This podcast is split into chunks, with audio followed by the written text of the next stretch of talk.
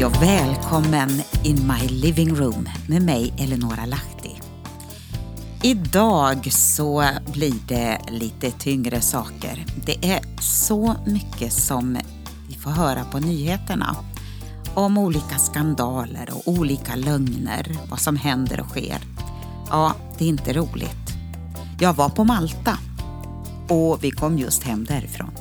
Och Malta det är ju en härlig ö att åka till och njuta av sol och värme så här på höstlovet.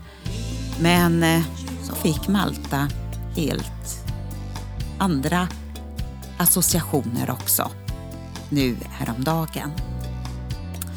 Vi ska se lite granna vad Guds ord säger om ett och annat. Det blir inte så väldigt djupt som jag dyker i det just nu därför att det skulle kanske behöva tas en ordentlig sväng kring det. Men några minuter ägnar vi åt skandaler och lögner är det gott om. Välkommen!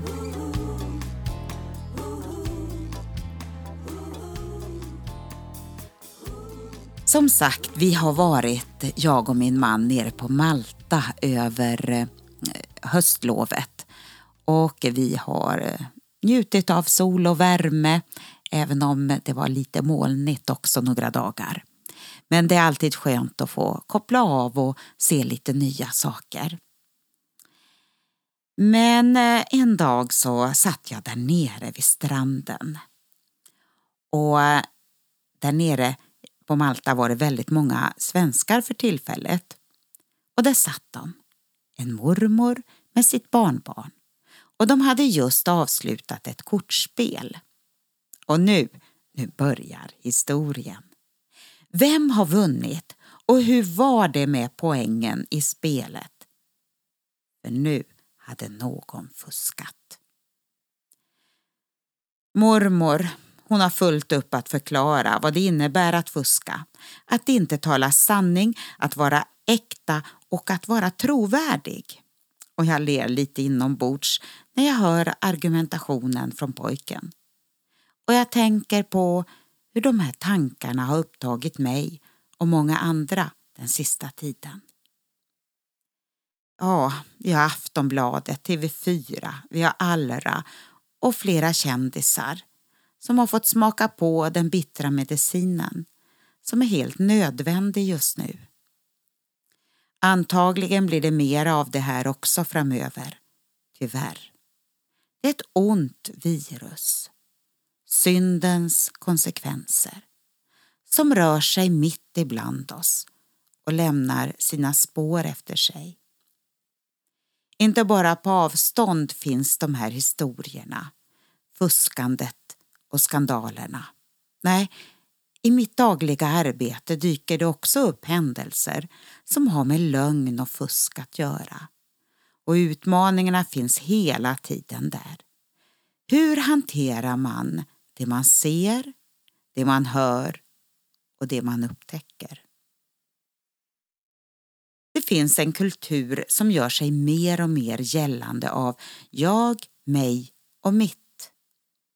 Att upprepa en lögn gång på gång det verkar också vara en metod man tror fungerar. Och till slut är det nog sant, tror man, och man håller varandra bakom ryggen. Eller så hävdar man sin rätt med näbbar och klor mitt i historier där man undanhåller fakta och sanning. För en eh, sådär 15-20 år sedan möttes jag av en kultur som sa att så länge ingen upptäcker det så är det okej. Okay. Jag minns hur omtumlad jag blev när jag insåg att det faktiskt fanns de som resonerade på det sättet. Och nu ser jag hur detta synsätt breder ut sig mitt i vårt samhälle.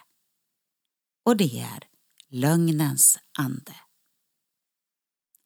För ett par veckor sedan lyssnade jag på Spanarna på radion. Det är ju ett underhållningsprogram som många gånger verkligen sätter huvudet på spiken.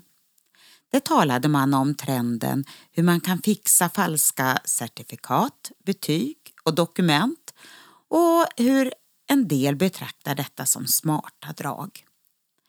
Och spanarna, ja de konstaterade att det är bättre att vara en falsk förlorare än en autentisk fuskare. Att kliva in i en sfär av osanningar det börjar vanligtvis inte med ett tydligt beslut. Nej, det går lite allt eftersom. Ett litet avsteg, en liten olydnad och så kommer ursäkterna.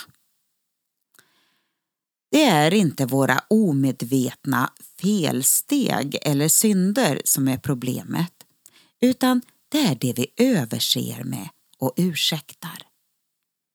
Och snöbollen rullar och blir större och större och huvuden de rullar.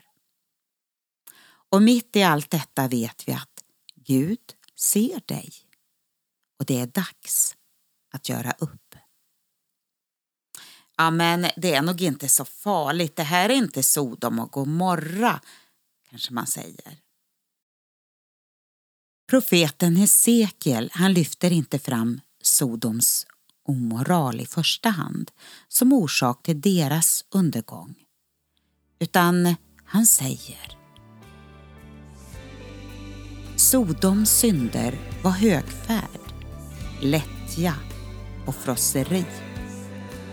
Och de fattiga fick svälta utanför hennes dörr. Ja, vad ska man säga? För det finns några andra viktiga ord också ifrån Saltaren. Lögnare och bedragare har ingenting i mitt hus att göra.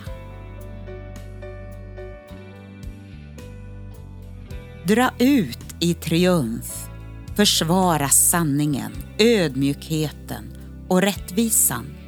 Ja, gå framåt till stora segrar.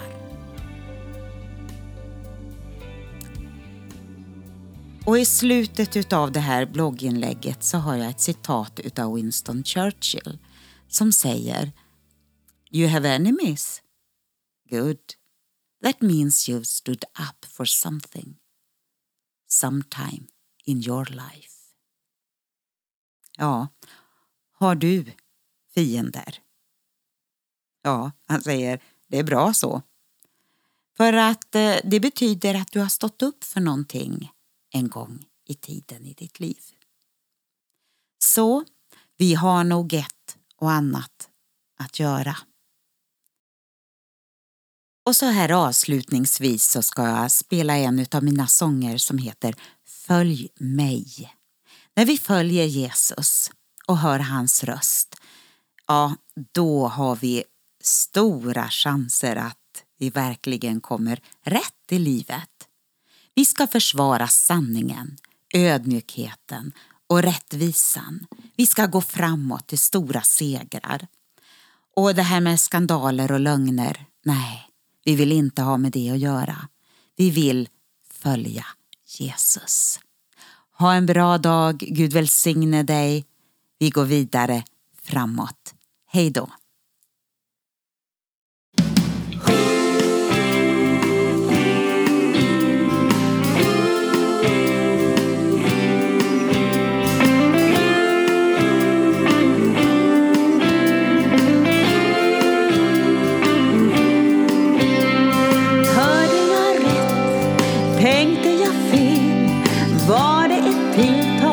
Eller egen idé. Vart vill jag komma? Vad är mitt motiv? Visst kan man undra, vart försvinner min tid? Och ser jag något nytt? Tittar jag bort? Vad vill du visa av drömmar jag fått? Vågar jag gå eller vill jag stå still? Ibland kan man bah, à déjà.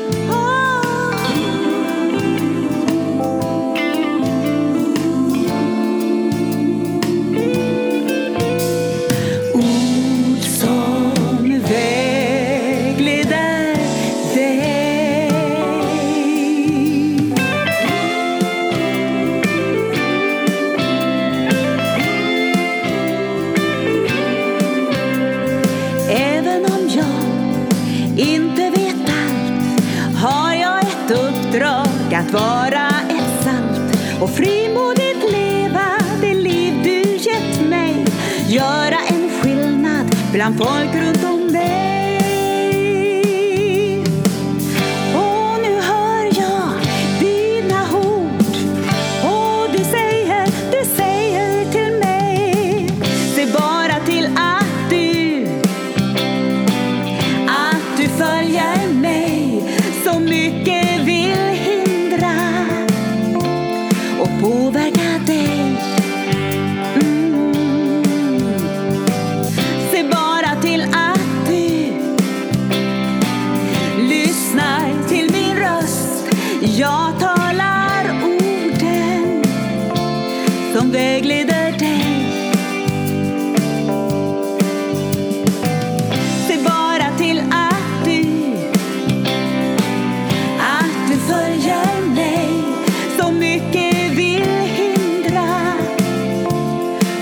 och påverka